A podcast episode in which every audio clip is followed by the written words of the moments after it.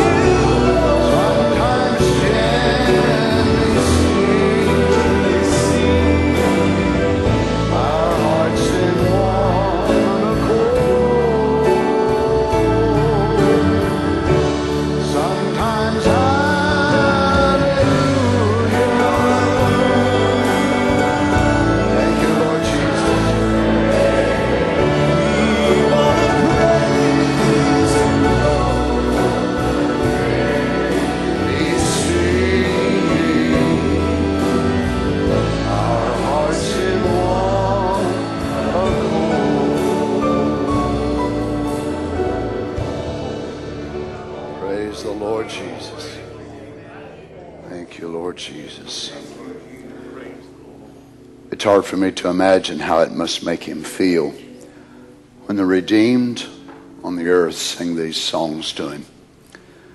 And then just to imagine that there will be millions times millions that will be gathered together that day.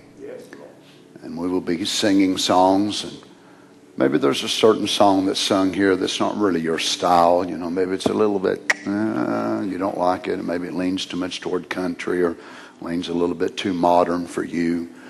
But yet, every song there that's sung will be perfect.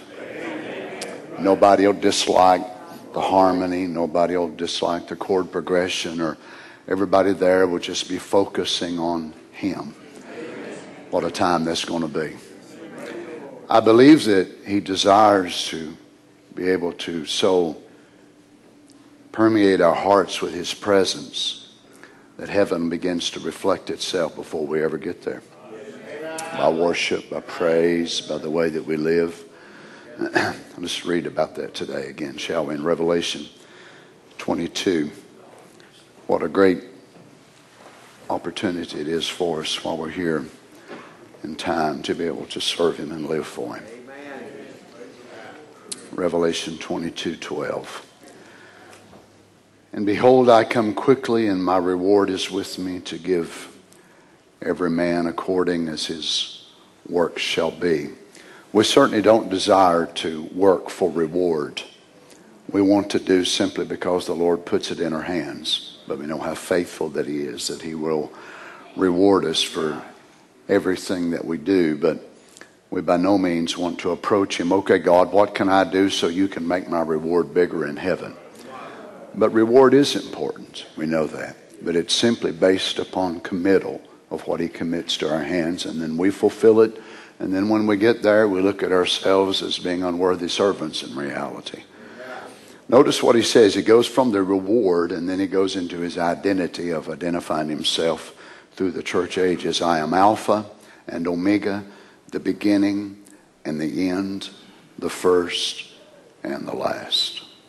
Blessed are they that do his commandments, that they may have right to the tree of life and may enter in through the gates into the city. Let's bow our heads together and ask him to help us today. Father, once again, as we've gathered together here in this place, which has been set aside and designated and dedicated to you as a house of worship, we know, Lord, that you're not limited to this building or any other building as far as that goes, but this one we have built for you many, many years ago. And Lord, we've not had dances and we've not had uh, all types of other activities of the world in this place. The only thing it's been held for has been church. And we're grateful for that. Church and weddings and things that pertain to your kingdom. But Lord Jesus, we know that the building you are coming for is not so much this one. One day when the bombs go to striking and the earthquakes go to riddling our land, and the fire will begin to explode and the atomic fodder will be everywhere. This building here that now we love so much will be nothing but just ash. But what we want to be is the building of God that will go in the rapture. So, Father, help us not to make so much out of this building and not really focus on the true building of God. As we hear your word, we know that you're building a building, and that is a spiritual, mystical body, the body of Christ. Help us as we hear the word that we become so united with that word that internally it transforms us into your image. Speak to us today, Father, your wonderful words in the name of the Lord Jesus. Amen. God bless you, saints. You may be seated.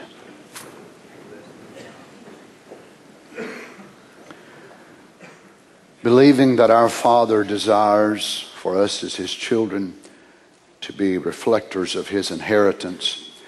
For those of you that never saw my daddy and never knew my daddy, um, if you would see a picture of my father, the older I get, the more I look like him. And my brother Harry, as you just saw here on the organ, Harry doesn't look as much like my daddy as he does my uncle, but yet he looks like him. So we have seven or seven of us children. You look at my different sisters and my younger brother Jamie, and you can see that there is resemblance. And we have that resemblance among us as siblings, as many of you do with yours. And it's something that we actually, whether we like it or not, that we do carry those traits and they reflect themselves in us. And then we pass those things on down to our children. Then on occasion, you'll see one that looks almost identical, like someone behind them. Maybe it was an aunt or an uncle or something like that. And we, we know that those things are genetically in us, coming from our chromosomes 23 from our father, 23 from our mother, and that's in our genetics and our DNA, and our natural makeup. How much more so does God want to be able to reflect His spiritual DNA in us by the living Word? Each of us will have our own personal way in the way that we praise Him, the way that we sing, the way we love Him, the way we serve Him. But yet, in reality, if we're born of the Spirit of God, we all have the same spiritual Heavenly Father, do we not? And we believe then that the world is of the same way because they are of the words that's used in the New Testament. The word world is cosmos, which is world order. So it is the order or the mandate by which Satan has been given. We know he's the prince of the power of the air. So he's given the authority since taking the earth from Adam in the beginning by deceit. He's been able to permeate the air, the atmosphere that's around us, which is one reason why the heavens need to be cleansed. The atmosphere needs to be cleansed. So he's changed his administration in different days, uh, ages that man has been on the earth in order to accommodate the hour, the need for the hour. He's never had an hour like he's having now, for sure. And yet we know down through times, we can see in the times of Daniel how prophetically, and down the times of, of Nimrod, and times of the Chaldeans, and then it changed from them to the Persians. From the Persians, it changed to the Romans. From the Romans on down, East and Western Empire. So we see that Satan has been able to change different things about the government on the earth. And he's not went with exactly the same thing, so he will divide. Sometimes he uses political power, sometimes he uses religious power, sometimes he merges them together and uses both, but he tends to go with that which is the most beneficial for the day that the humans on the earth are living. So he corresponds his tactics, he corresponds his, his channel, his administration according to the way the people are. So when the mindset of the people change, then Satan will change his administration accordingly. Or if they're not in harmony with his mindset, then he will send out philosophers, theologians, he will send out uh, people in school, educators, and so on, and he will begin to change the mindset of the people to match his agenda of what he wants them to be. Now we know that much of what he does, he gets from our Heavenly Father, because our Father, of course, is the originator, and Satan impersonates that which our Father does. So we know God does exactly the same thing. That if the agenda of the direction the people are going does not match what God wants, then God will send men on the earth and they will catch the mind of God and they will begin to speak the voice of God and it will catch the elect and then it will change them where they will begin to go in the direction that God wants them to go. We see that with Noah, we see it with Abraham, we see it with the children of Israel when they become pretty much accepted down in the land of Egypt that they were there. They didn't know how long. They knew what God said as far as the promise that they would be there for 400 years and God would come down and deliver them. But probably some of them thought that's never going to happen. We've been here you know, all these generations, all these years. We might, might as well just accept it. But their mindset was not right. Their agenda of what they'd accepted to be was totally contrary than what God said.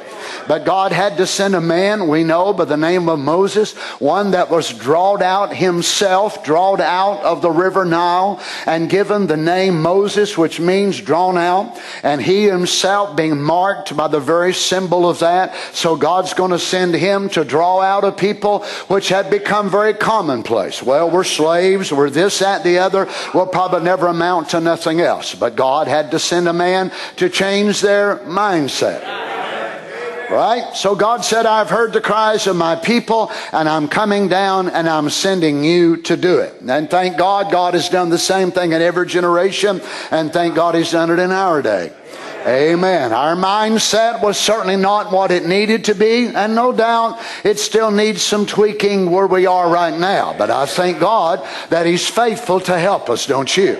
So we can see then that as the culmination of all things are heading up. Peter said it so many, many years ago, 1 Peter 4 7, for we know that all things uh, are, are at hand, the ending of all things. So you imagine how they looked at it. We can read from Paul's writings early on the onset of his administration that it seemed to be that Paul thought that it would be his generation that would catch the coming of the Lord, that it would be the rapture. Now they believed it apparently by the way that they wrote it. They thought the coming of the Lord Jesus was so imminent that they wrote it as if though it would be their generation. Now God does that on purpose, of course, but then in time the people become seasoned to what God is actually doing. They need that impulse of the anointing to help them because if they don't, then they will write with a future perspective instead of a now, a now view to where they must leave that upon that generation. They'll leave it upon the next generation on and on and on. But if not, then they will leave it uh, totally, entirely to the future. So what will they do? They won't do much because they'll say, well, it's 2,000 years down the road. Why should we get all tore up about it? Hey, you know what? I may not see it. My kids may not see it. My grandchildren may not see it. But the elect in every generation went down with that expectation that they would see the coming of the Lord. It will be the elect of every generation that will raise in the resurrection. And they will raise with that same anticipation they had when they went down. Oh, that's right. Friends, how many have we laid over here their bodies in Happy Valley? How many have we laid in Limestone? How many have we laid in Kingsport? Since I've been here over 30 years, 110 or 115, maybe even more now, that I've buried and had funerals for. But they are not gone. They're simply, their bodies are just resting, and they went with the anticipation that they was going to catch the coming of the Lord, and they will rise with that same anticipation. So now we can see that God and heaven both have a different, entirely a different agenda, as it's always been from that. And God wanting to get his people ready to take them from the earth before the culmination of all things happens, before the tribulation arrives. Will there be a pre tribulation that will come upon the earth? I believe we're here now. I believe the violence, the imagination of man's heart being continuously on evil is already here, which shows us where we are in the prophetic time clock of God. We see Israel in her homeland, been there for a long time. We see the IDF of Israel, their national defense. We see the Iron Dome, all the things constantly that are going on day by day by day. If you get Israeli daily news or weekly news, you know that they're constantly on an onslaught. The majority of the nations of the world still to this day do not recognize uh, Israel as being in their homeland. They want to say that actually it belongs to the Palestinians, which is only a parallel of what they try to do to us to take us from our homeland. Many of you that have been in the message for many years and you find yourself going through battles now that you never thought you'd ever go through and you're, you're surprised, really overwhelmed. Some of you have actually fallen to things that you thought would never even bother you and it perplexes you and you're thinking, what in the world am I doing here where I am? Don't you understand? It's the same thing going on with you spiritually that is going on with the land of Israel naturally in that you're having to fight to keep your homeland. Well, for many of you, your homeland is your body. It is your victory in your walk with God. And as Israel constantly, since 1948, have been declared to be a nation, and yet they're having to fight today. Oh, they're not in a six day war. They're not in a Yom Kippur war, but yet on the northern border, on the border there by the Sea of Galilee, they constantly have to watch, constantly having to send missiles over to Syria, uh, Iran having Hezbollah, and all the different things that are there. Well, you know, we, we look at that naturally and realize it's the same thing spiritually. That Satan constantly trying to send his missiles, as it were, over into our land. I never realized the value and the importance of the Golan Heights until I stood there back last year and we looked there and whenever you stand there and see that the Golan Heights are right above the Sea of Galilee. When you're there, you can look right over it and there's the expanse of the Sea of Galilee right behind you to your back is the country of Syria and they were up on the Golan Heights and they would pick out one day there's going to shoot a guy in a boat. Well, the next day they'd pick out a farmer on the other side. So constantly that were picking off the people of Israel. They were simply there just minding their own business. They were fishing, they were planting their crops or harvesting their crops, and the enemy would get up on the upper ground, being the Golan Heights, and they had the perimeter all the way down through the Golan, which runs parallel to the Sea of Galilee, and there they would just kill innocent people. And that's exactly what Satan wants to do today. So you know what Israel decided to do? They decided they're going to take the Golan Heights. Well, naturally, when they take the Golan Heights, then the Arabs, all the Arabs, and you know the majority of the world said, "Hey, that ain't your land. You you get away from there. You get out of there." But they're saying, "Hey, this is this is part of our security, and our security is breached as long as our enemy has the Golan Heights." Now, when you look at it and you climb all the way up, all the way up on the Golan, and then you look down where they are, you can see everything they're doing, all of their moves, and that's exactly the way Satan wants to do you and I as an individual. He wants to have his own Golan in our own walk with God. And he studies you, he looks at you as they would have their enemies right there with the binoculars and all their powerful telescopes and so on, and they would watch everything they did. They would watch their counter defenses and they would do all of that. That's exactly the way Satan does you. And some of you today, you know what you need to do? You just need to take the devil's Golan away from him. Because he keeps firing at you, bombing at you, doing this and that and the other. Well, don't expect him and the world to pat you on the back when you take it, but you will feel more safe when you're living in your Golan Heights. Now, the majority of the world still does not to this day recognize the Golan. But yet, if you look back to the promise that God gave to Abraham, the Golan is part of the perimeter by which God said was theirs. Amen. Well, I'll tell you, I believe today that he, healing belongs to me, peace belongs to me.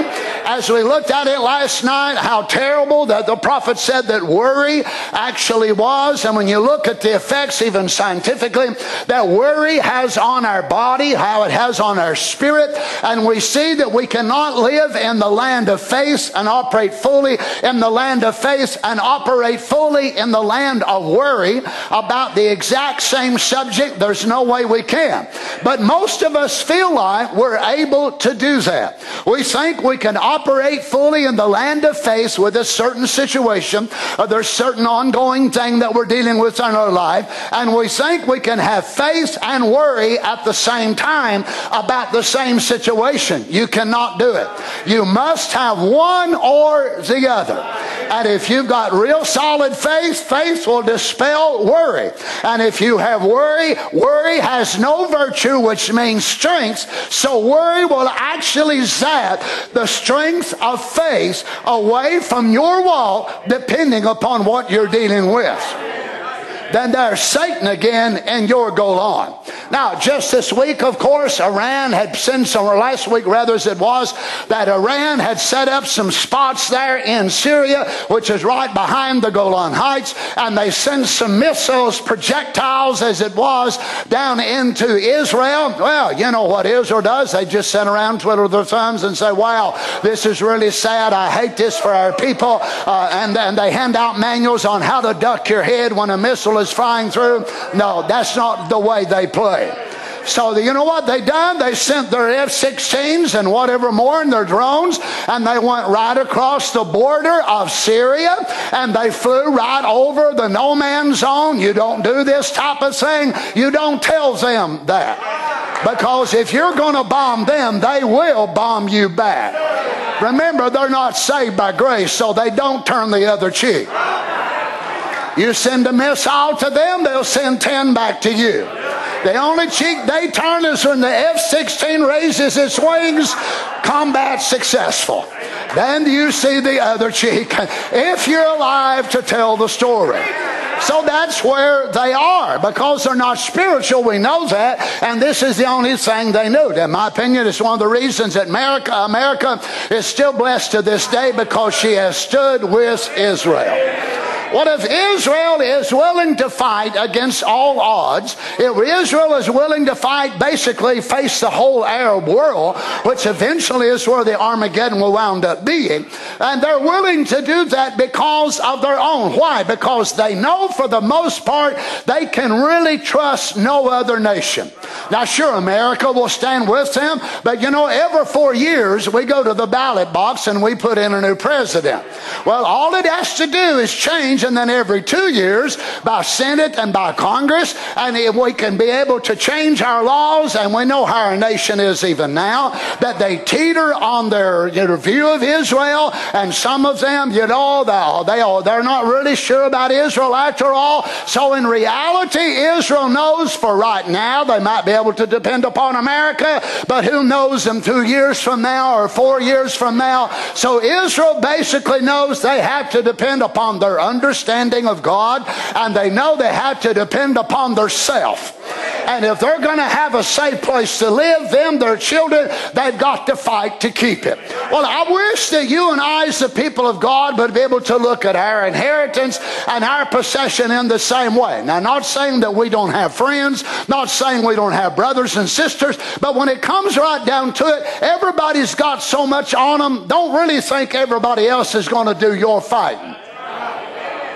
Everybody's got so much trouble and so much worry, and we'll bury one another's burdens as far as we can. But you know, to be honest, we're all bearing so much of our own. I ain't got room to bury a whole lot more of yours and just be honest, you're the same way. So when it comes right down to it, it must be us, and we are not the IDF, of course, Israeli Defense Forces, but we are Holy Ghost filled children of God.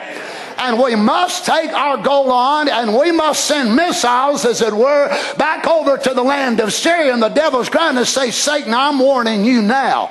If you send another one on me, you're in big trouble, boy. Hallelujah.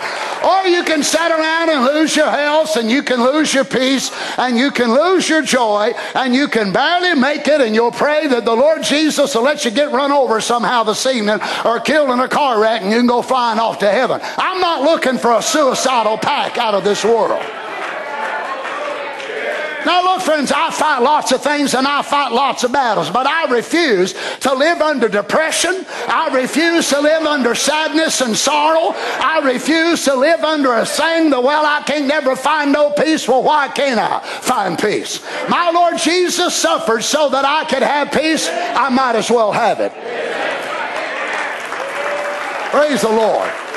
Now, let's look at this again today by the help of the Lord in this avenue of peace. We all know streets of gold, the gates of pearl, all that, it'll be inevitable peace. But I believe God wants us as His children to have it now. Now, will we have to fight for it? We will. Once we fight for it and we get it, will it remain automatically? Oh, no. You'll have to fight to keep it. And then there'll be times that it may seem like that it's gone and you'll have to fight to get it back. But if you really want it, it's yours.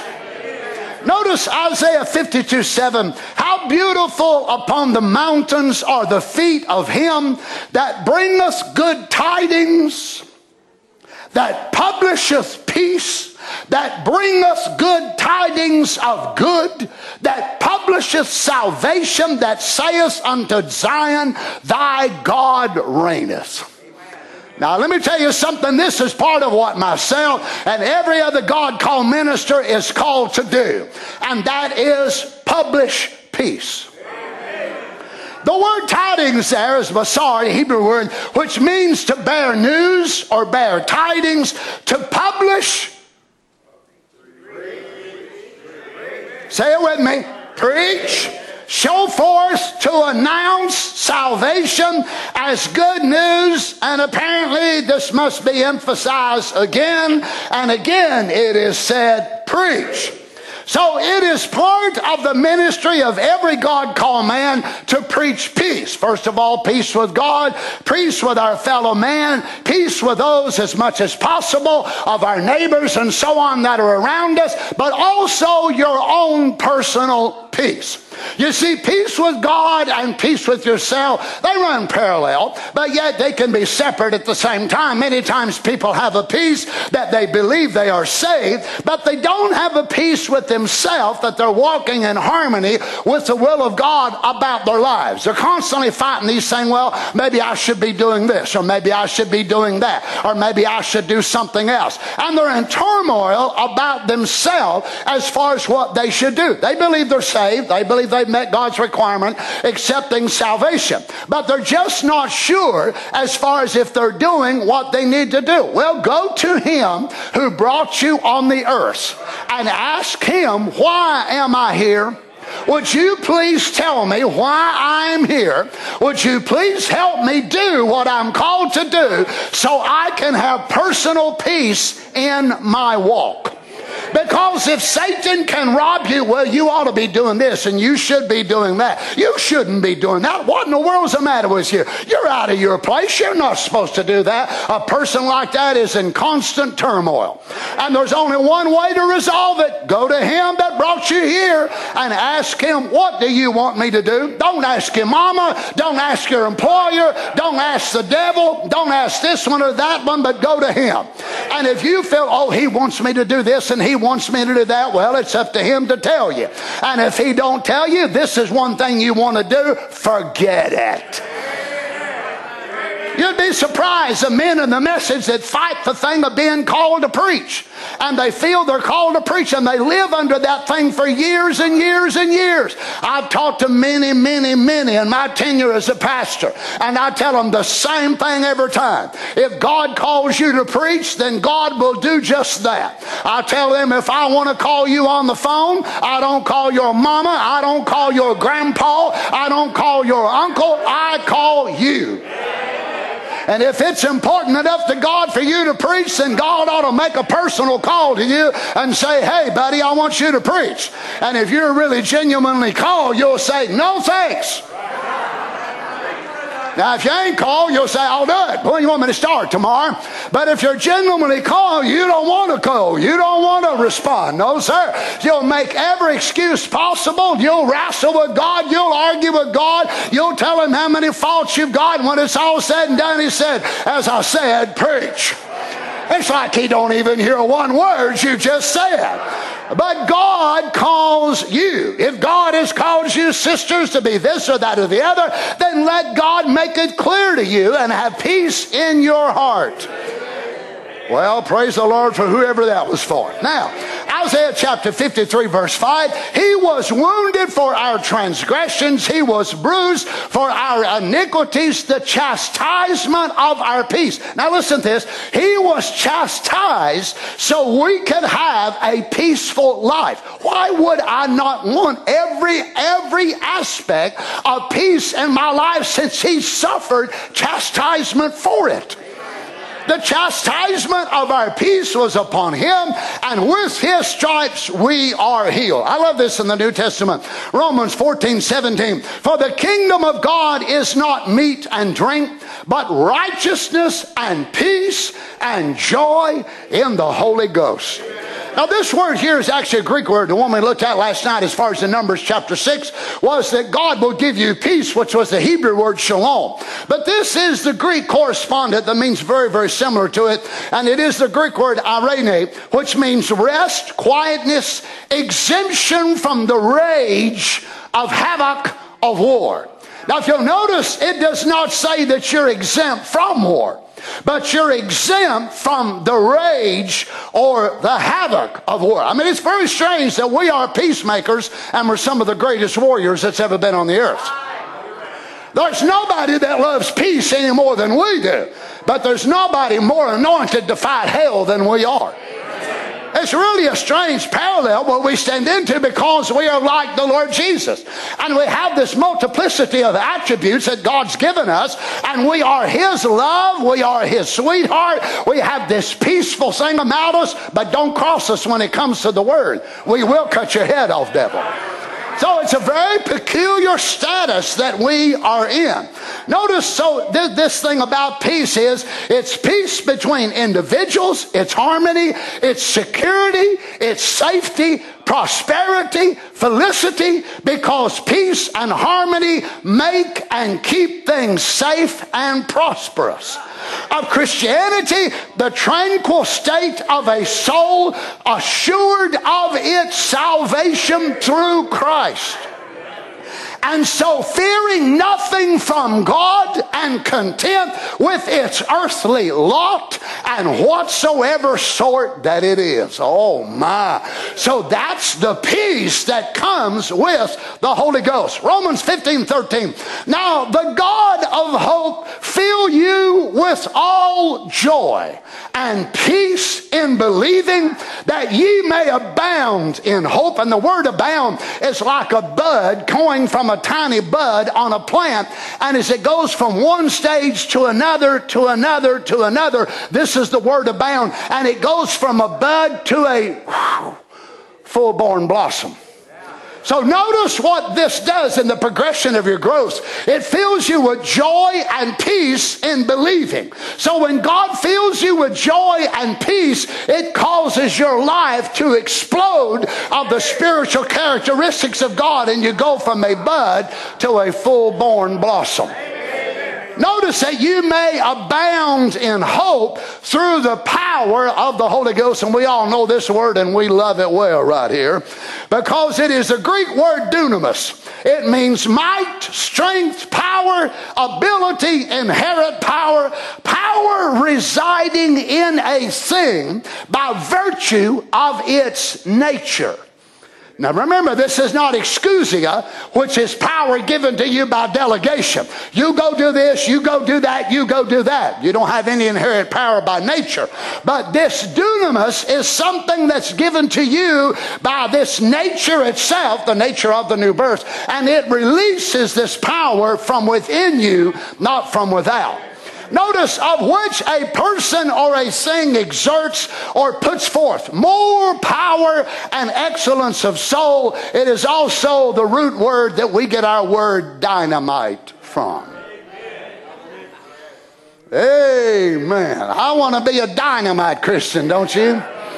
I don't want to be a sparkler Christian. You just light them up and they and they're all gone.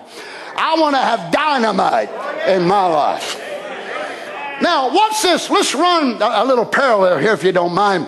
In Ephesians chapter 6, verse 13, wherefore take unto you the whole armor of God, that ye may be able to withstand in the evil day, and having done all, to stand. Now, notice this word that Paul uses. He says, Wherefore take, the second word there in verse 13. Wherefore take. So it is something, it is a verb which means something we must reach and get, something that we must actually exert an energy, put forth an effort, and we must do an application. It's a twofold word. So we must reach and get this, and then we must do something with it after we have it. So this is not something that God will do automatically. But yet we know that many of the things, as we've been through this before, many of the things that are attributed to the Greek word here is actually panoply. The panoply of God or the armor of God. It's something that we cannot make. It's something we cannot manufacture. But what we do is we take access. We gain access by the Spirit of God and we allow this panoply of God to be able to live itself out of us, we give it permission. Praise God. Now, notice this because our enemies have been described. Just to save time, I won't read these prior verses of this, but you can read it when you get time. So it is the human responsibility as the children of God for us to take this panoply of God and be able to withstand. Now, we are in an army. We believe that, do we not? And we are fighting the war. It is the greatest battle that has ever been fought. So remember, Paul is in actually in the Mamertine prison in Rome. Paul is in the Mamertine prison in Rome when he writes this book of Ephesians. So he's not sitting in his study at home with the air conditioning going and a nice glass, uh, large glass of tea there. He's not sitting in his recliner and everything real comfortable. But Paul is thrown in the Mamertine. He's there down. My, I've been there and seen what a wretched place that place was.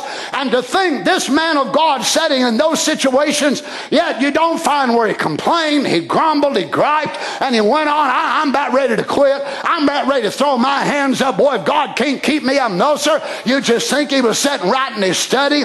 Everything was perfectly normal. But what did he do? He wanted to leave something to the church of that day and also to the future ages that would be able to give them something to meet their enemy. No doubt, day by day by day, he would see the Roman soldiers as they would come by, and he saw their dress wear, and he would see their helmets, he would see their swords, he would see their shield, he would see their feet, he would see everything about them. And apparently, one day the Spirit of God quickened what he saw, with his natural eye, and he caught a revelation that that's the way the children of God are. And maybe the, the guards would come in and they'd change guards and they were standing there and they might ridicule Paul. They might, some of them might have been courteous, you know, the way they were. But Paul saw a parallel and he saw that this Roman army was the greatest army that the world at that time had ever known. In the way that they raised to power and the way they moved, as I mentioned to you last night, one of the greatest attributes of the Roman army was that they moved as one man. They practiced maneuvers over and over and over again. It was not just you, it was you and, and those that was in front of you and those behind you and those around you so that you could move and so you could march as one man. And they had such discipline in their ranks. They were the most disciplined army they say that has ever been on the world. Well, they just don't know us. But they were so disciplined that they become so hardened veterans that they moved as one man on the earth. So Paul looked at them and he saw, and something must have related in his mind to the bride of Christ, the elect of God, the army of the living God, and he could see, and he may, might have looked at down the top and looked at the shield and say, I would drape down the sides and protect their jawbones, and he would see and know that the helmet itself, because they fought with broad axes and different things like that. So one of the first things they'd try to get within range would take that broad axe and hit you in the head. And they'd cut your head in two, split your head wide open, whatever more. So Paul saw that there was armament there and there was protection on your legs, which was your greaves, and there was the shoes, oh my, on your feet. And you had the door, the Roman door, which was a shield four and a half feet tall, unless you're a short guy and they gave you a four foot one, uh, four and a half feet tall, two and a half feet wide. And the, the shield was made so that it was covered with leather, an unfinished leather, and also linen. So when they would go to war, they would each of them dip their shields in water.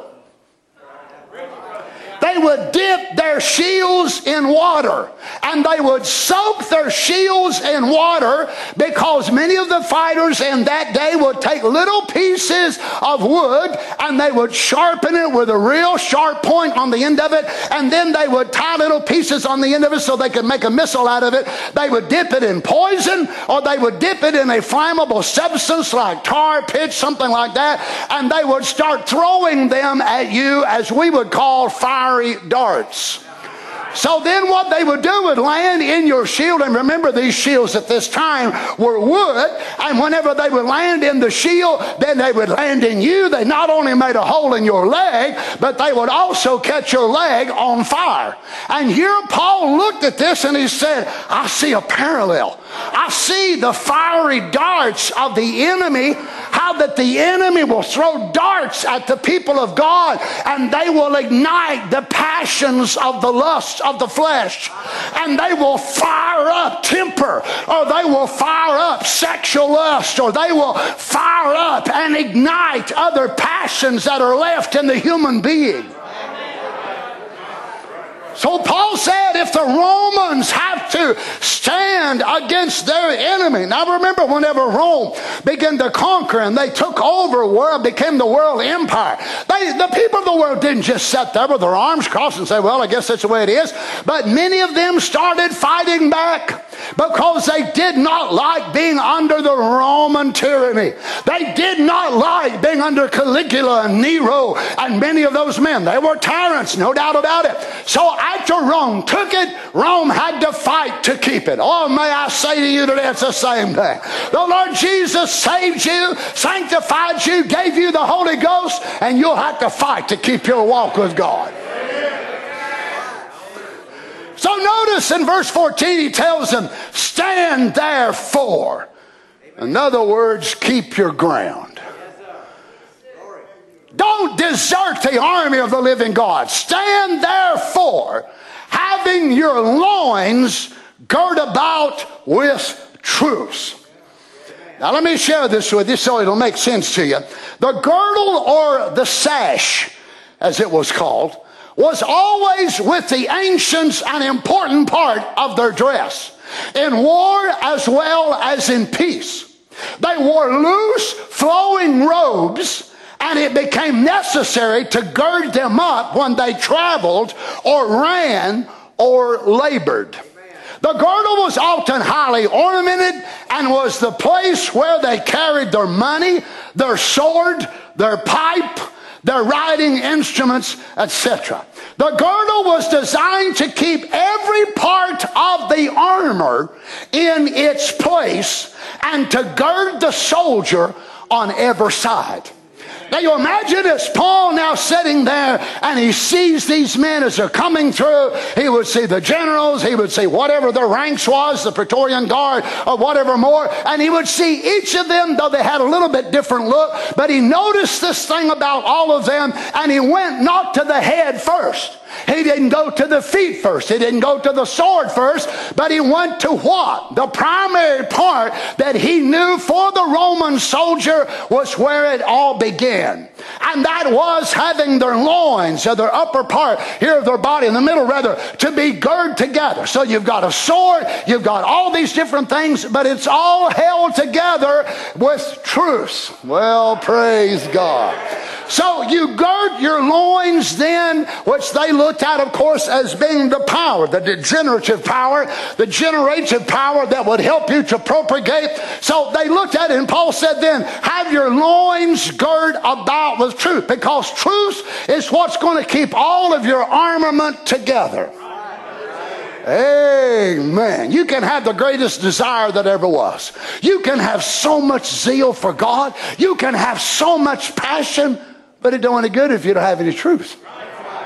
You just burn out. That's all you do. Now, truth preserves a man, a woman, a boy, or a girl. It preserves them from the lax, loose status that humans tend to go into even after they become Christians. So, truth being girt about you now, no, no doubt it would be a whole lot more relaxing if you didn't have that thing on you. Because you know what? If you make it loose as a goose, it's going to fall off. So it's going to have to be a little bit.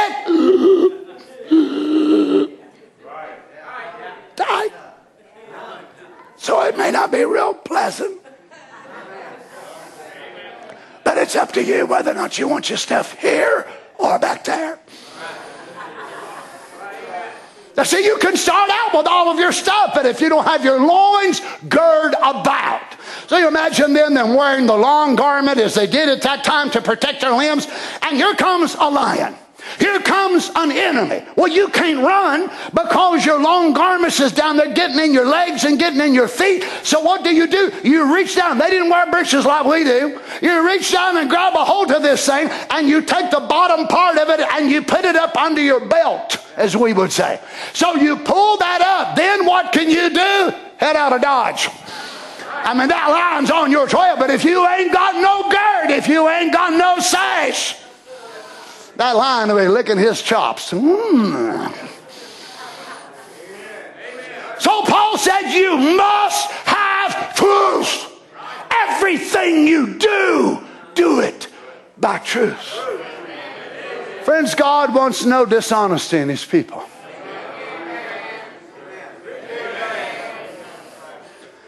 Keep truth before you in everything you do. Notice, stand therefore, having your loins girt about with truth, having on the breastplate of righteousness. Now, this is a Latin word, lorica, which means a coat of mail. The armor that covered the body from the neck to the thighs. Well, that sounds hot in 110 degree weather. That sounds really uncomfortable. Would you rather be uncomfortable or dead? Oh, I forgot to tell you. We wasn't going on a picnic.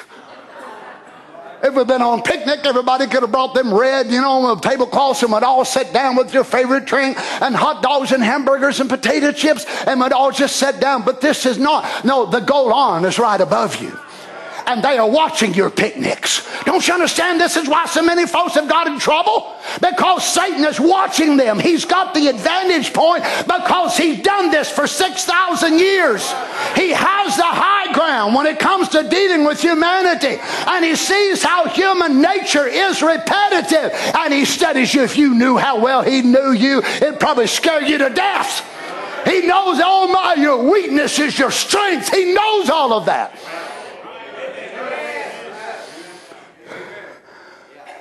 So from here down to your thighs, front and back, made of rings or in the form of scales or of plates so fastened together that they would be flexible, yet guard the body from a sword, spear, or arrow. Goliath's coat of mail weighed 160 pounds.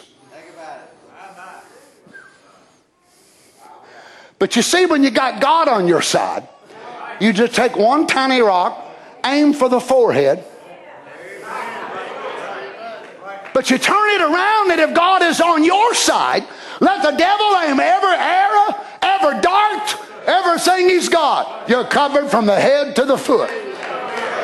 Except for your back. No armor on your back. Because real Christians ain't going to be running away. They're going to be facing the devil. Now, watch this. So, Paul calls this the breastplate of righteousness, which is integrity, holiness, purity of life. Something that, you know, that the, for the Gentiles was, ah, it was okay. If you could have it and still be prosperous, it was all right. But if it come down really right down to it and you had to choose integrity and prosperity, you always choose prosperity. You always choose wealth. You always choose the, what is the most beneficial for you as an individual? Wow, sound like got a lot of Gentiles in the day we're living, don't? It's come to a spot you can't hardly believe nothing people say no more. I'm just talking about them. I'm talking about church folks. People's word don't mean anything. I'll, I'll be over to help you tomorrow. And you say, which tomorrow was that? What year was that did you mean? People's words don't mean anything. It's a shame, friends, that that has come over into the Christian rank. If you don't mean it, don't say it. Integrity should be part of our armament. Honesty and being brothers and sisters. Come on, saints. It should never, but we're so deep. We're not very deep if we lay aside truths. We're not very deep if we lay aside honesty. Now, notice so the breastplate hangs over the lungs and the heart. And if it's Christ's righteousness is over my heart, there ain't a devil in hell. The problem is, friends, many of our folks don't have the Holy Ghost.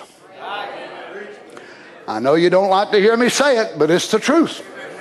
And without the Holy Ghost, you'll never be a match for the devil.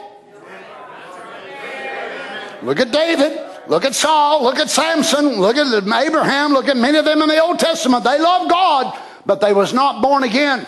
So therefore, they did not have the indwelling inherent nature to give them power to overcome Satan, and Satan would hit them. How in the world could David, a man after God's own heart, have his own brother's close comrade in arms, Uriah, kill, and take his wife and commit adultery with his wife? Oh, come on, don't sit there and look at me and yet turn right around and be a man that loved God and played his heart and kept on singing songs in church. Oh my. You see, the breastplate is absolutely essential over our heart. It takes care of our neck down over the torso of our body, which protects some of the most important parts and the organs of our body, showing us that as the people of God, we must have these things in our walk. You can still look like a Christian. You still may come to church, but if you don't have this on there, your heart will become open. Your very inside of your inside will become defiled by Satan and his Laodicean schemes. But if you're sealed by the Holy Ghost and all cinched up on both sides with the breastplate of Christ's righteousness, there's not enough devils in hell to pull you out from behind the veil.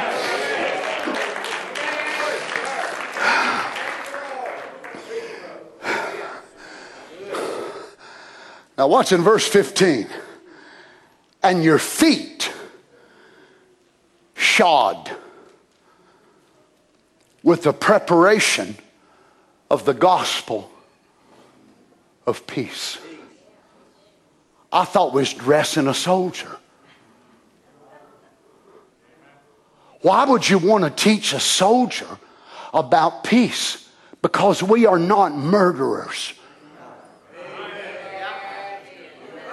Do you understand many of our own soldiers in America that they so trained them to kill and destroy that many of them, when they come back home, they actually have to have them watched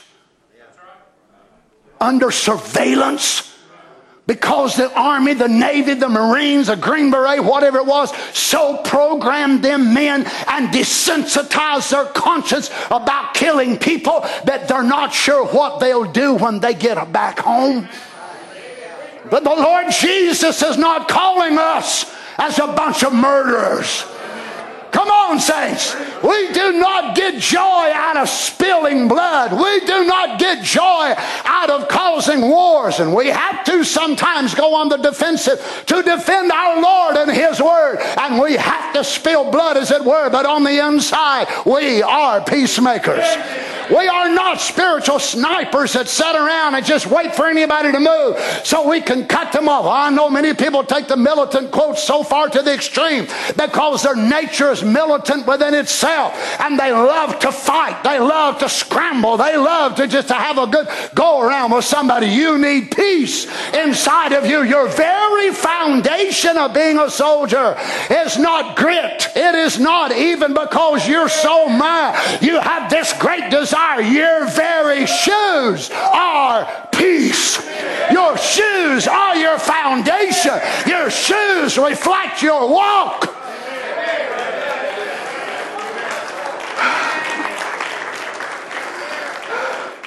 There ain't nobody that loves peace any more than the bride. After all, that's our husband. He's the Prince of Peace.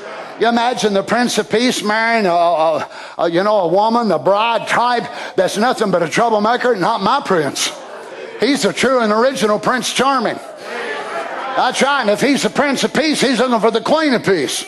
He's looking for a princess that her foundation. And remember in the Old Testament, when the children of Israel was coming into the state of the dispensation that they were the church, which was the called out. And what did God do? God gave Moses a pattern in the wilderness of the tabernacle.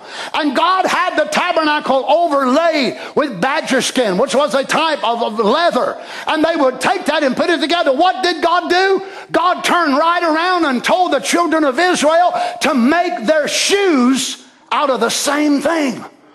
Oh. So they would be wearing on their feet the same thing he wore in the tabernacle. So what is he telling the bride? Look, bride, don't don't base it upon how smart you think you are.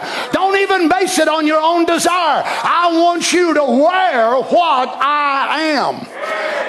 Am the Prince of Peace. I come that I may make peace between God and man. Make sure you are shod with peace. If not, you'll turn into a word murdering Christian you'll take the word and you can't wait to pull out a quote and cut somebody's head off. You can't wait to put, oh my, to put a study together to just kill people. That's not what we're called to do.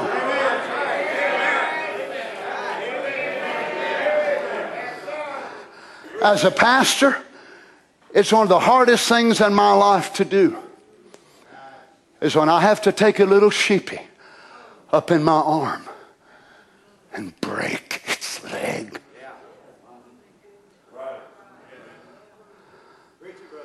Because that sheep keeps running off, running off, running off. And I warn it, and I warn it, and I warn it. And I finally just have to pick it up in my arms and look at it. Tears running out of my eyes. And snap! Its leg.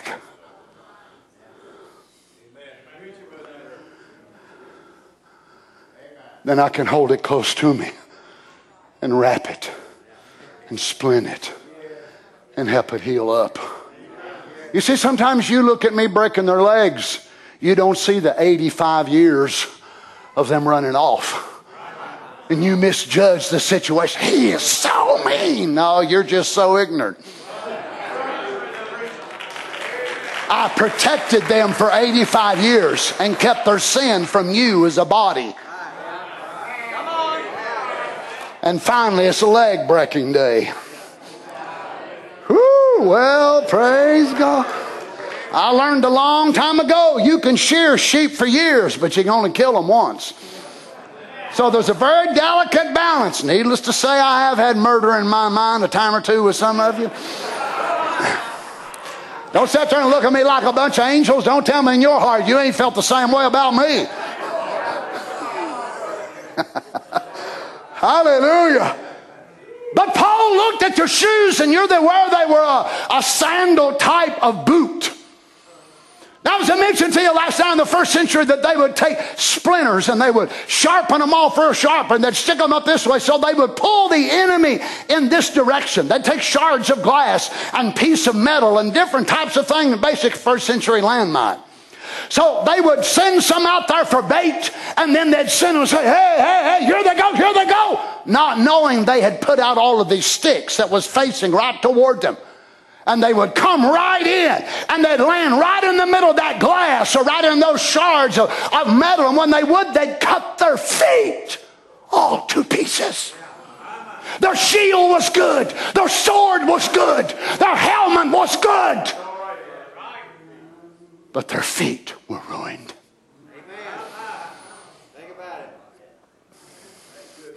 You might know the Bible from the front to the back, but if you ain't got the right shoes on, you still can't fight. Now you can be shod, but shod with the wrong kind of shoes, and you still can't fight. So let's say it this way we're all going on a hike this evening at Roan Mountain. Half of you bring house shoes. And you get out your little pink bunny shoes or your little, you know, whatever you men wear and you women, and you say, Brother Donnie, we're ready.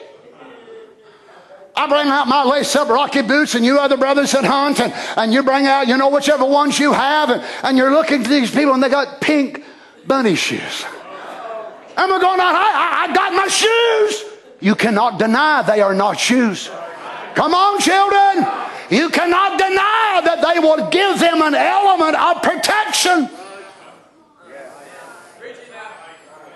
We cannot put on shoes that do not match where we are going. We are going in the most dreadful place men have ever been. There are demons on every side. There is lust. There is pornography. There is adultery. There is alcohol. There is drugs. There is everything imaginable to the senses in the day we live in. And if you step out in this landmine with house shoes on, can you imagine what's going to happen to your feet?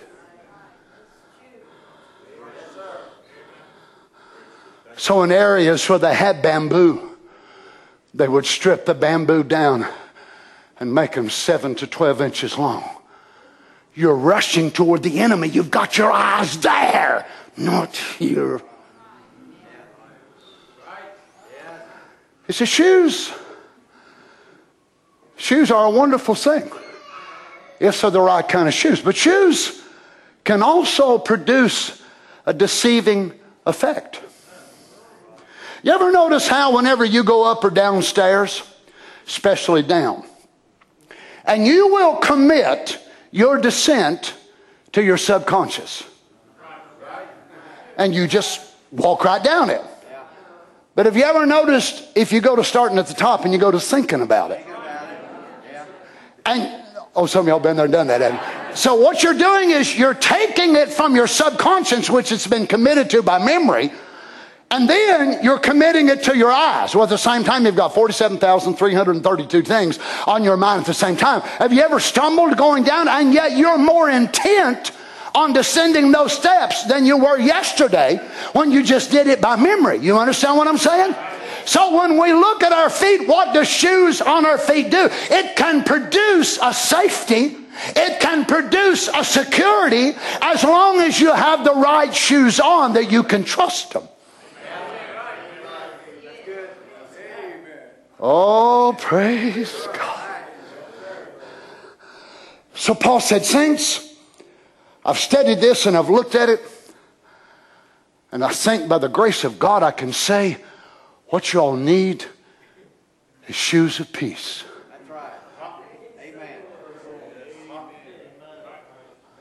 Now, this is one, going to be one of the most vulnerable parts of your war. Wars and battles have been lost because of the wrong kind of shoes.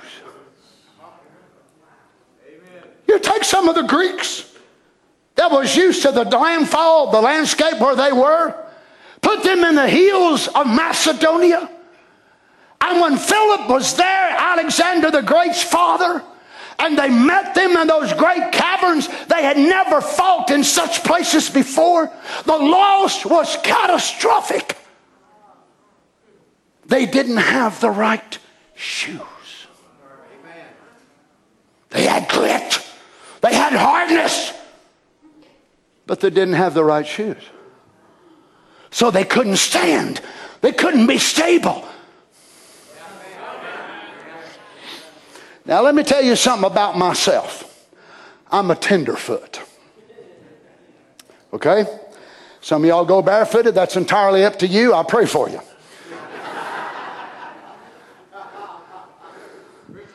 The only time I go barefooted pretty much is when I take my shoes off, kick back in my recliner, get my laptop in my lap, and I sit there and study. If I get up and go upstairs to get something to drink, my shoes is on my feet. If I get up to go to the bathroom, my shoes is on my feet. I've always been a tenderfoot, always was. When I was a boy, I'd get out. I didn't mind. My shoes wasn't nice. I never heard the name Nike. I never heard of such a thing. I wore them dollar pair dollar store shoes. Now they wasn't in style then. They are now. I wore them then because that's all mom and daddy could afford. But I always had what I had on. Now, I might have to put a piece of duct tape on the inside and do this and that and the other, but whatever I had, I had something on my feet. I'm a tenderfoot. Well, let me just say it to you spiritually so you understand. Spiritually, I am a tenderfoot. I just don't trust walking in Laodicea without my peace shoes on. I don't trust the spikes and all the things that Satan would try to do to ensnare me as a minister, as a servant of God, as a Christian. You understand, say? Oh, Brother Donnie, I feel totally confident. You better not. Let him that thinks he stand, take heed lest he fall. You better get your shoes on and you better get them laced up tight and be ready at any time to be shipped out.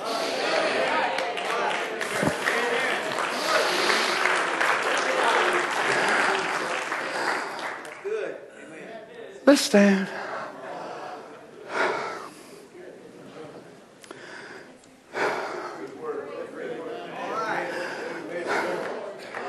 Praise be to God.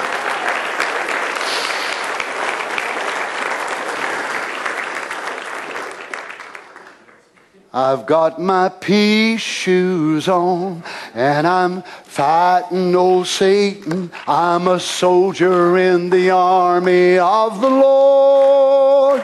I've got my peace shoes on and I'm fighting old Satan. I'm a soldier in the army of the Lord. I've got my peace shoes on and I'm fighting, oh Satan. I'm a soldier in the army of the Lord. I've got my peace shoes on and I'm fighting, oh Satan. I'm a soldier in the army of the Lord. I'm saved and sanctified, and I'm filled with the Holy Ghost. My name is in the precious book of life. I'm called and chosen and faithful to my Lord. I have been with Him since the beginning of that life. I've got my peace shoes on and I'm fighting, oh Satan. I'm a soldier in the army of the Lord. I've got my peace shoes on and I'm fighting, oh Satan. I'm a soldier in the army of the Lord. I'm hearing the word of this hour. It's enduing me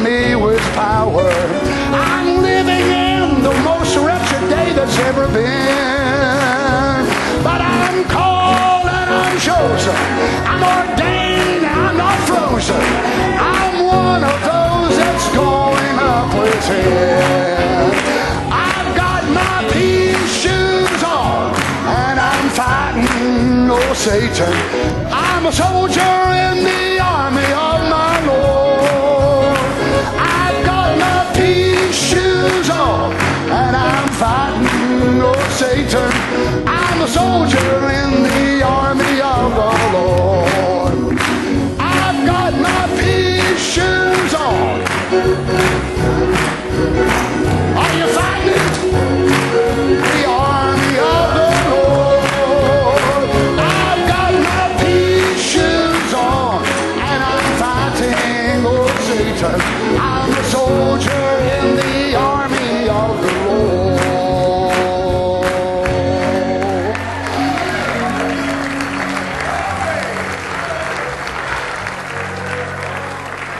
Just take this verse slow. I'm saved and sanctified.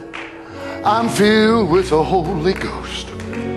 My name is in the Lamb's great book of life. Lord, give me this verse sent back up while I go before I come in. I want you to get it. I'm called and I'm chosen. I'm faithful to be his bride. I know I've been saved to the uttermost. I've got my peace shoes on, and I'm fighting no Satan. I'm a soldier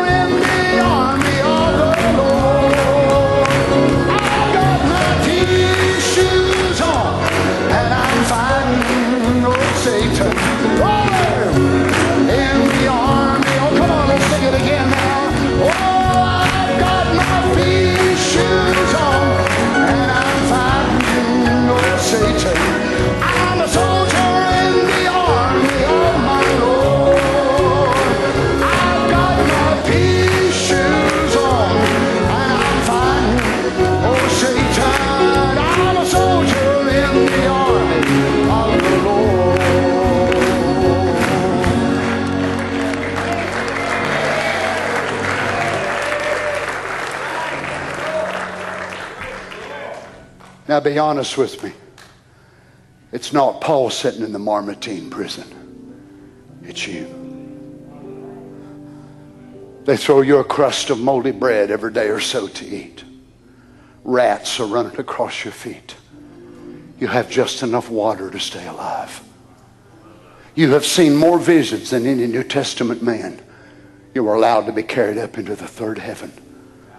God allowed you to explain the mystery of the sacrifices of the Old Testament, the mystery of the blood, the mystery of the Godhead. God allowed you to preach things that the apostles marveled at. And where's that God now? My brother, sister, you need your peace shoes on. Because even when you're in the mamertine, when you know you're a child of God, it don't mean he always explains it. Oh, now you're here because of this. Oh, okay, fine, okay. If God give us explanation of everything we go through, we would need faith. But God will let us get there sometimes, and we cry and we pray and we don't understand for nothing. Keep your peace shoes on. Because guess time, whenever you don't see the enemy there, you know what you're going to do? You're going to lay your sword down. You might even reach up and unbuckle your, your, your, your breastplate and all that on you. Just kind of lay it down. You know what? There ain't no enemy in sight nowhere. But more than likely, if you're a tenderfoot, you're going to always keep your shoes on. Some of them Roman soldiers never took their shoes off.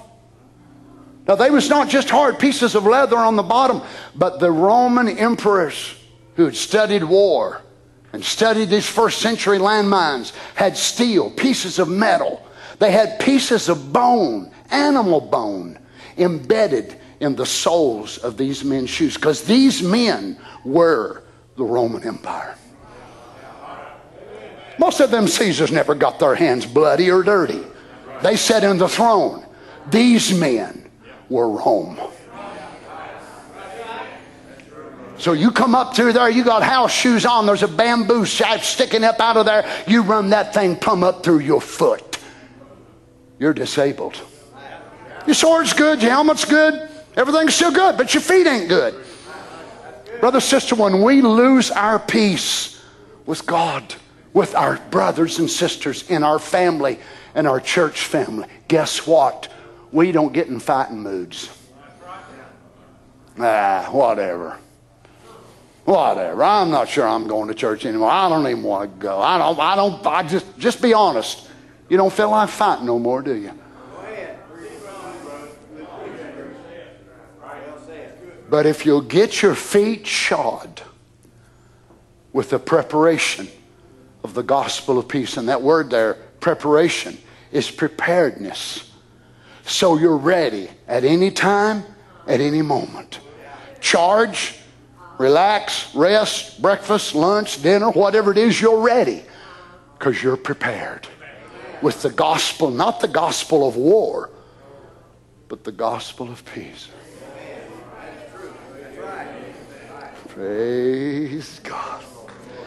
Well, let's sing this little chorus together again. We want to offer prayer here. We'll pray for Dakota Harmon. She got sick and had to leave church today. Let's just pray for her right now, can we? Lord Jesus, you see Dakota's need, Father, her getting sick and having to leave the service. That's nothing but a trick of the enemy, Lord, to try to disturb her and disturb her mother. Father, we ask in the name of Jesus that you'd move. Lord, I just read it yesterday. The prophet of God said, The army of the devil puts sickness on people, and the army of God takes it off. In the name of Jesus, may that evil leave her, Father. Father, if there's others here today that are sick and needy, Lord, out on the internet, I pray you'd minister to them as well today, Father God. We love you, Lord. May we be your spiritual Israel. Praise God. To claim our land, our inheritance, in the name of Jesus. Let me just share a moment with you before I let you go. Brother Mark and his wife, Sister Deborah, was with us, Carol and I, and other saints that went over to Israel. All the different places we'd been. To me, one of the most moving places that we were was when we got on the boat in the Sea of Galilee. And it was made to look like, sort of like a first century, you know, old type of boat. And we got out on the water, beautiful. And just imagine in your mind how many times Jesus was there, and Peter and James and John. And Brother Tim Put, he, he was the first one that I noticed first, Brother Tim, and he stepped over to the side of the ship and he just started looking out and tears trickling down his eyes. And it just like it swept over the boat. Just a special presence of God. They get you out so far and they turn off the engine. And then they let you pray or sing or worship or whatever you want to do. What a peace that come in that boat that day. Just so wonderful. I didn't even realize then that the Golan Heights was them high places I was looking at. I'd never been to the Golan, so I didn't know what it was. What a contrast between the peace that we were experiencing and the high ground of the Golan Heights. Now, had had the Muslims, the Arabs, whatever more, had that that day, we was in perfect range of one of their missiles to destroy us. But Israel took that ground. So we were able to be out there in the Sea of Galilee, and some of them actually started dancing on the boat. I was still trying to discern if they was in the spirit or what they was in exactly. But anyway, they did dance. But the reason we could do that was because some people were willing to risk their lives to take that high country. I'm so glad our Lord Jesus was willing to go up to a high hill in the place of the skull called Golgotha. I'm glad Peter, James, John, Paul, Luther, Wesley, our prophet, Brother Branham, other men of God that are still alive today are willing to go to the high country and say, Satan, we're sick and tired of your firing missiles down on our people. Our farmers, our housewives, we're taking this land from you. Hallelujah. Praise God. Do you want your land? It's your peace, friend. You want peace or you'd rather have worry? You want peace or you'd rather have anxiety? Well, in order to do it, we've got to have some men that's willing to publish the gospel of peace. And then what will they do? You know what they're going to do? They're going to help shod you with the preparedness of the gospel of peace. Let's bow our heads if you would. Would you do me a favor? There's no way I can lay hands on all of you today. Would you just lay your hand on that person standing by you? Let's just offer a word of prayer for them. The Lord knows their need, their desire. Maybe it's sickness in their body. Maybe it's depression, mental stress, psychological, whatever it is, the Lord knows. Let's just pray together. Heavenly Father, I'm sure today, standing in this place, are people who are equipped, as Paul described it almost 2,000 years ago, sitting in the Mamertine as he wrote it that day. Thank you, Father. He didn't let discouragement overwhelm him. Thank you, Lord God, he was able to look past the rats and the stench of that place. Maybe hunger pains gnawing at his stomach. In a little bit, we'll dismiss and we'll go our separate ways and go get lunch. And Father, here we have said and rejoiced today at the writings of a servant of God that may sit with hunger pains in his stomach while he wrote them. Oh God, but he was willing, Father.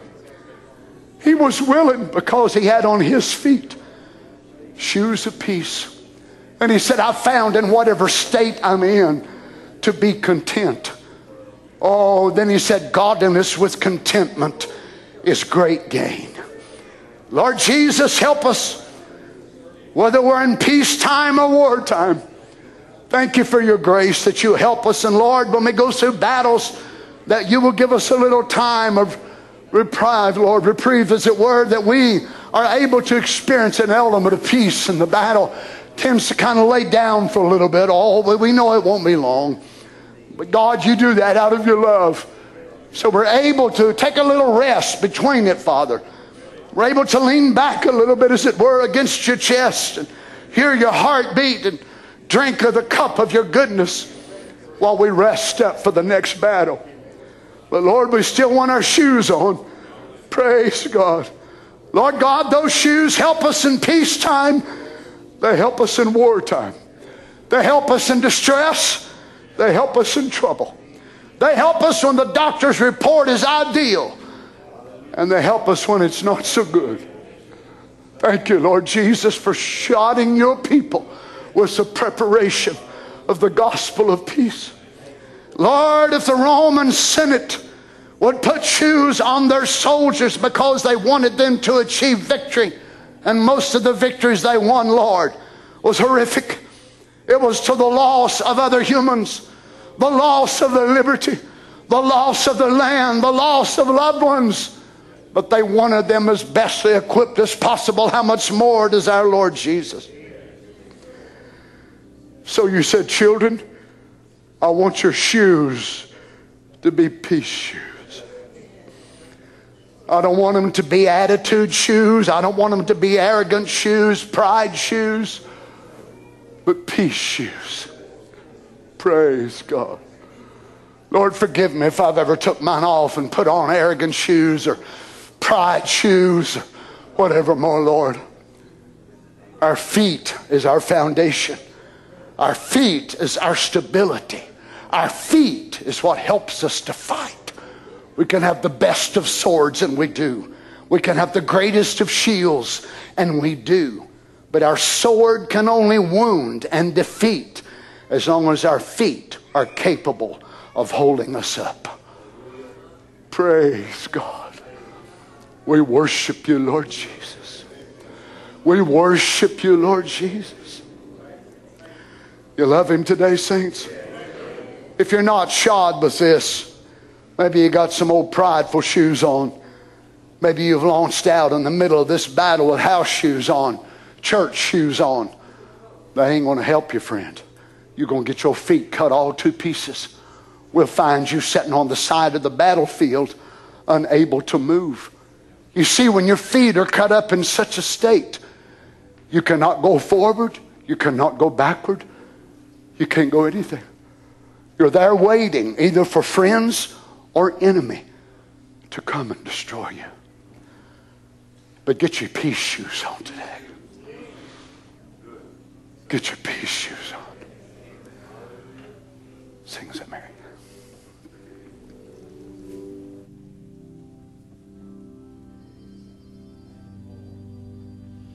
Out on the water, storms raging high.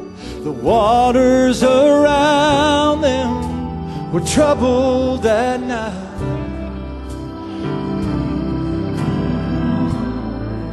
And their heart they would die.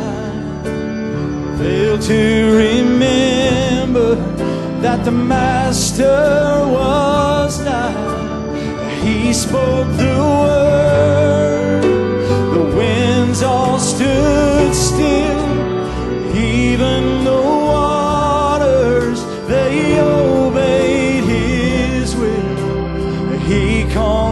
storm, just like He will mine. If I'll just remember that He lives deep inside, so why should I worry? Why should I fear when this very same Jesus He stays always near? He lives in my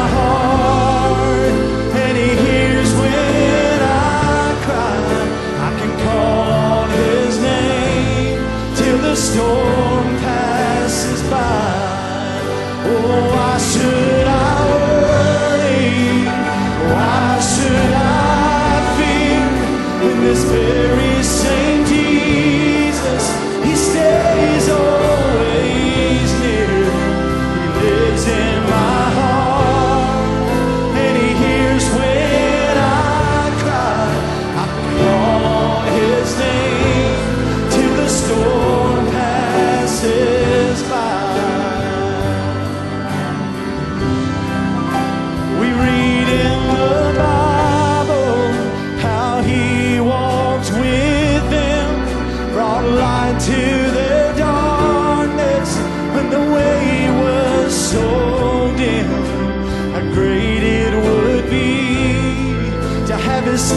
leading mine and to walk with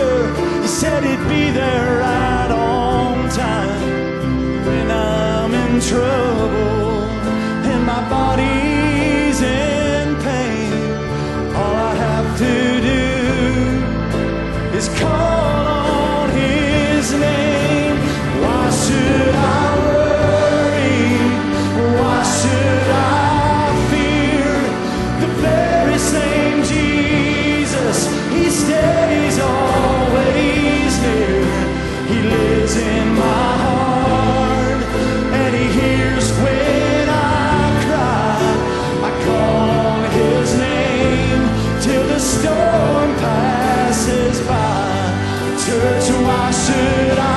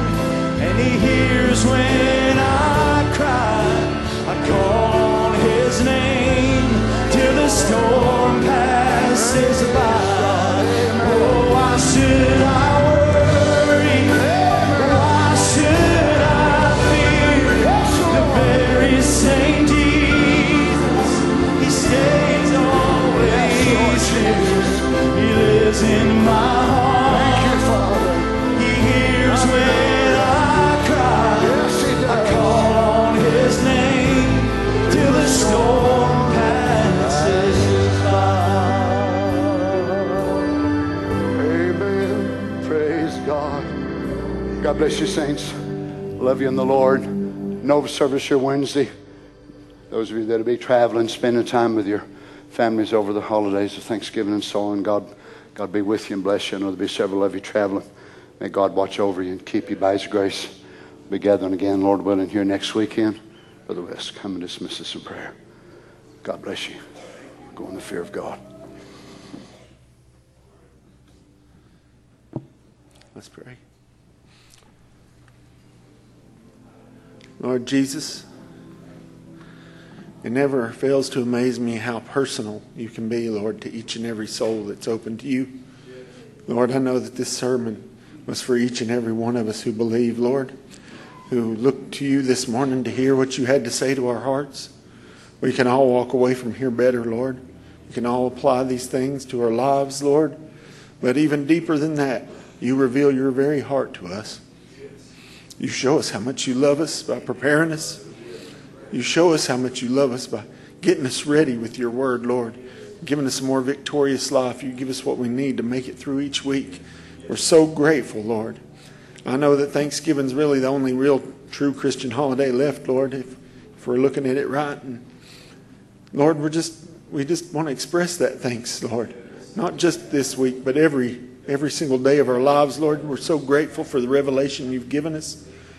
Lord, I know that many people came to the altar today, but there were many out in the in the congregation that were all pulling on you, Father. This is one body, your bride, Lord, and we love you. We just want to tell you. We hear you. We hear you when you say you love us. We hear you when you're so tender with us and so careful to protect us, to correct us, to pull us up close and tell us what we need to need to be doing, Lord. And we just want you to know that we love you so much. We're so grateful. We love you, Lord. Lord, please keep us safe. As Brother Donnie was saying, people travel and everything, Lord, keep us safe. Lord, bring us back together again in one spirit, one accord, in the love of the Lord Jesus. Amen.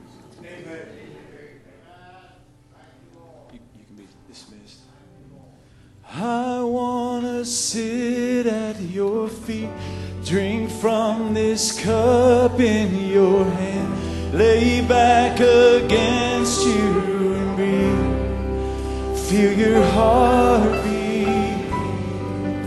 This love is so deep, it's more than I can understand. I rest in your peace. It's overwhelming. The more I seek you, the more I find.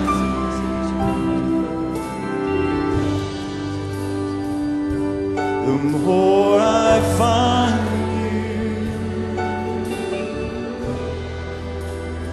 oh, the more